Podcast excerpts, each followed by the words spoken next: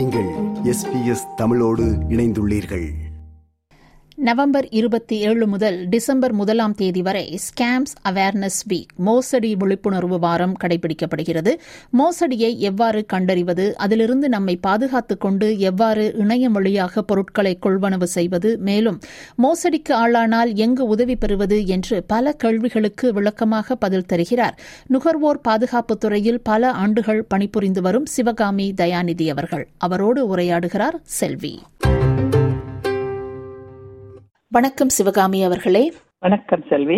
Christmas மற்றும் புது வருட பிறப்பு என பண்டிகை காலம் நெருங்கி வரும் நிலையில் நம்மில் பலர் இணையம் வழியாக பொருட்களை வாங்கும் பழக்கம் மிக்கவர்களாக காணப்படுகிறார்கள். அந்த வகையில் இணையம் வழியாக பொருட்களை கொள்வனவு செய்வது பாதுகாப்பானதா? இணையம் வழியாக பொருட்களை வாங்குவது பலருக்கு மிகவும் வசதியாக இருப்பதால் அது அவர்களின் ப்ரிஃபர்ட் ஆப்ஷனாக இப்போது வந்துவிட்டது. அது பாதுகாப்பு இல்லை என்று சொல்ல முடியாவிட்டாலும் நாங்கள் இணையம் வழியாக பொருட்கள் வாங்கும் போது அதோடு சேர்ந்து சில ஆபத்துகளும் வருகின்றன. இவற்றை பற்றிய விழிப்புணர்வை நாங்கள் வளர்த்துக் கொள்வதன் மூலம் கூடிய வரையில் பாதுகாப்பான முறையில் இணையம் வழியாக நாங்கள் பொருட்களை வாங்கலாம். இணையம் வழியாக பொருட்களை வாங்குவது பாதுகாப்பானது இல்லை என்று நாங்கள் ஒரு முடிவுக்கு வர முடியாது என்று கூறுகிறீர்கள். அப்படி என்றால் எவ்வாறு பாதுகாப்பாக இணையம் வழியாக பொருட்களை வாங்கலாம் என்று சொல்லுங்கள். அதற்கான யுத்திகளையும் சொல்லுங்கள். முதலாவதாக நீங்கள் இணையம் வழியாக பொருட்களை வாங்க உபயோகிக்கும் கருவி அதாவது உங்கள் தொலைபேசி மூலமோ அல்லது உங்கள் கணனி மூலமோ அல்லது உங்கள் ஐபேடோ ஒரு டேப்லெட் மூலமோ தான் நீங்கள் பொருட்களை வாங்க போகிறீர்கள். அந்த கருவியினுடைய மென்பொருள் அதாவது சாஃப்ட்வேர் வந்து அது அப்டேட்டடாக இருக்க வேண்டும். கடைசி அப்டேட் வரைக்கும் நீங்கள் அப்டேட் பண்ணி இருப்பது மிகவும் முக்கியமானது. ஏனென்றால் ஒவ்வொரு முறையும் ஒவ்வொரு கேமுகள் இந்த இணையவழி கேமுகள் வரும்போது அந்த மென்பொருள் உற்பத்தியாளர்கள் அதற்குரிய பாதுகாப்புகளை அதில் சேர்த்துக் கொள்கிறார்கள். அப்படி சேர்த்துக் கொள்ளும் போது நமக்குரிய பாதுகாப்பு அதிகரிக்கிறது. ஆனால் நாங்கள் என்ன செய்ய வேண்டும் என்றால் நாங்கள் கட்டாயமாக அந்த லேட்டஸ்ட் அப்டேட் இருக்கிறதா என்பதை உறுதி செய்து கொள்ள வேண்டும். அது எங்களுக்கு ஒரு பாதுகாப்பை கொடுக்கும். இது முதலாவது. இரண்டாவது வந்து நாங்கள் எங்களுடைய நெட்ஒர்க் கனெக்ஷன் நாங்கள் ஒரு ஒரு நெட்ஒர்க்கில் இணைந்து தான் நாங்கள் இணையத்தை அடைகிறோம். அந்த நெட்ஒர்க் கனெக்ஷன் வந்து பப்ளிக் நெட்ஒர்க்கில் இருந்து ஒருபோதும் செய்யக்கூடாது. உங்கள் வீட்டு வைஃபை கனெக்ஷனாக இருக்கலாம். அல்லது உங்கள் தொலைபேசியினுடைய four G five G network கனெக்ஷனாக இருக்கலாம். அதெல்லாம் பாதுகாப்பாக இருக்கும் என்றால் அது உங்களுக்கு தெரிந்த ஒரு நெட்ஒர்க்காக இருக்கிறது. ஒரு வெஸ்ஸில் மாதிரியான ஒரு இடத்துக்கு போகும்போது அங்கு ஃப்ரீ வைஃபை கனெக்ஷன் உங்களுக்கு கிடைக்கும். அந்த ஃப்ரீ வைஃபை கனெக்ஷனை நீங்கள் இணைந்து கொண்டு ஒரு பொருளை வாங்க முயற்சித்தீர்களானால் உங்களுடைய பேங்க் பாஸ்வேர்டும் உங்களுடைய கிரெடிட் கார்டு டீட்டெயில்ஸ் போன்றவை மற்றவர்கள் திருடுவதற்கு நிறைய வாய்ப்புகள் இருக்கிறது. நாங்கள் வந்து ஃப்ரீ வைஃபை என்று நாங்கள் வெஸ்ட்ஃபீல்டுடைய ஃப்ரீ வைஃபை என்று நாங்கள் நினைத்து கொண்டு ஒன்றில் இணைகிறோமா இருக்கலாம். ஆனால் எங்களுக்கு தெரியாமல் அங்கே இருக்க நேரம் ஒரு ஒரு ஸ்கேமர் ஒரு ஆள் வந்து அவர்களுடைய ஒரு சொந்தமான ஒரு நெட் நெட்ஒர்க் கனெக்ஷனை உருவாக்கி அதற்கு வெஸ்வில் என்று பெயர் கொடுத்திருப்பார்கள். எங்களுக்கு தெரியாது. அது உண்மையான வெஸ்வில் கனெக்ஷனா இல்லையா என்று. அதுவும் நடக்கலாம். அப்படியா இருக்கும்போது அவர்கள் திருடுவதற்கான வாய்ப்புகள் இன்னும் அதிகரிக்கிறது. எப்போதும் எங்களுக்கு பாதுகாப்பானது என்று அறிந்த ஒரு வைஃபை கனெக்ஷனின் மூலமாக இணைந்துதான் நாங்கள் இணைய மூலம் பொருட்களை வாங்க வேண்டும். மற்றது இணையதளங்களில் பணம் செலுத்தும் வழிமுறைகளை நீங்கள் அந்த இணையதளத்தில் சேவ் பண்ணாமல் இருப்பது நல்லது. ஏனென்றால் சேவ் பண்ணிவிட்டால் யாரும் அந்த இணையதளத்தில் உங்கள் லாகின் மூலமாக உள்ளே சென்று விட்டார்களா இருந்தால் உங்கள் கணக்கில் அவர்கள் பொருட்களை வாங்கக்கூடியதாக இருக்கும். அப்படி நீங்கள் சேவ் பண்ண போகிறீர்களாக இருந்தால் அது உங்களுக்கு நன்றாக தெரிந்த ஒரு இணையதளமாக இருக்க வேண்டும். அப்படி செய்வதாக இருந்தால் மல்டி ஃபேக்டர் ஆத்தென்டிகேஷன் என்று ஒன்று இருக்கிறது. இரண்டு வெவ்வேறு கருவிகள் மூலமாகவோ அல்லது இரண்டு வெவ்வேறு முறைகளிலோ நீங்கள் ஆத்தரைஸ் பண்ணினால் மட்டுமே அந்த பணம் செலுத்தப்படும். அப்படியான மல்டி ஃபேக்டர் ஆத்தென்டிகேஷனை நீங்கள் ஆக்டிவேட் பண்ணி வைத்துக்கொண்டால் அதுவும் உங்களுக்கு ஒரு பாதுகாப்பை கொடுக்கும். பொருட்களை வாங்க போகும் இணையதளத்தை பற்றி கொஞ்சம் நீங்கள் ஆராய்ச்சி செய்திருக்க வேண்டும்.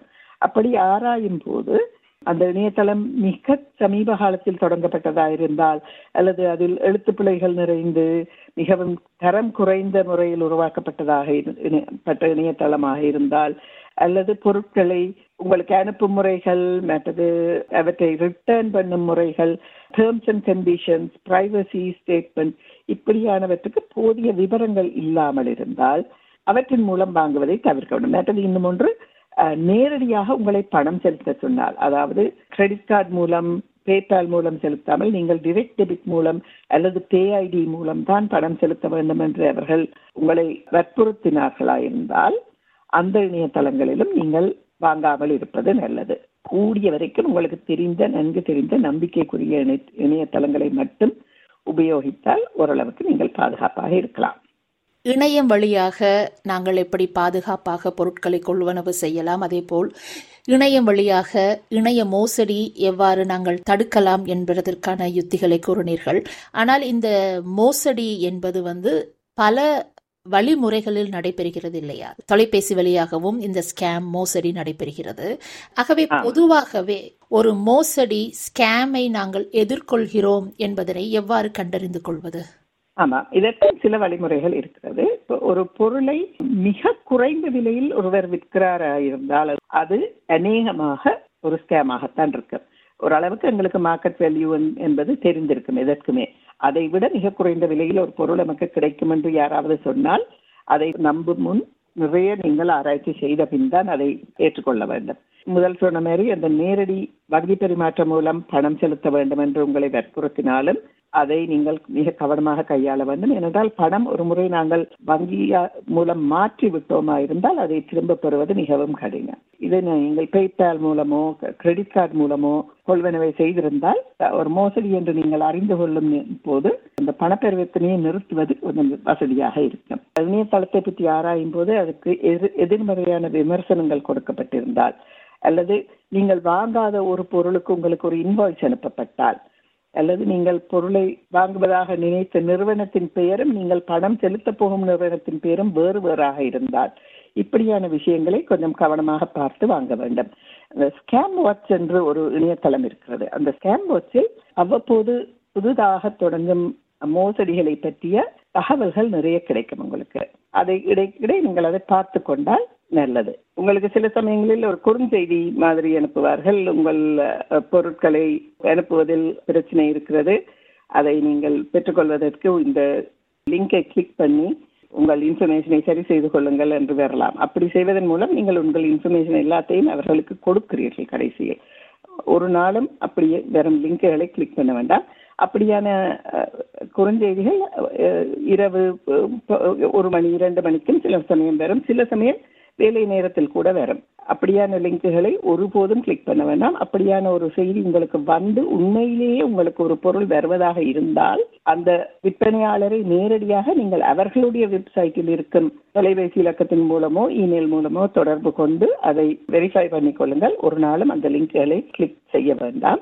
மற்றது உங்களுக்கு கடிதங்கள் வரலாம் தொலைபேசி அழைப்புகள் வரலாம். எனக்கே ஒரு தொலைபேசி அழைப்பு வந்தது. என்னுடைய எலக்ட்ரிசிட்டி அக்கவுண்டை பற்றிய சகல விவரங்களும் அவர்களிடம் இருந்தது.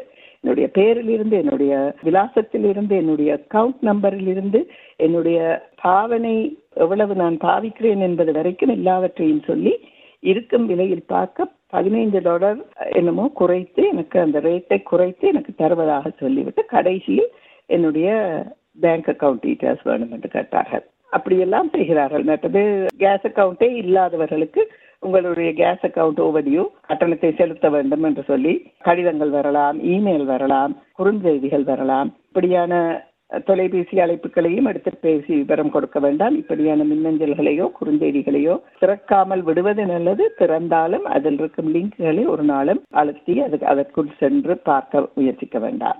சரி. இப்படியான மோசடிக்கு ஆளானவர்கள் உடனே என்ன செய்ய வேண்டும் என்று சொல்லுங்கள். அவர்கள் எங்கு எப்படி உதவி பெறலாம்?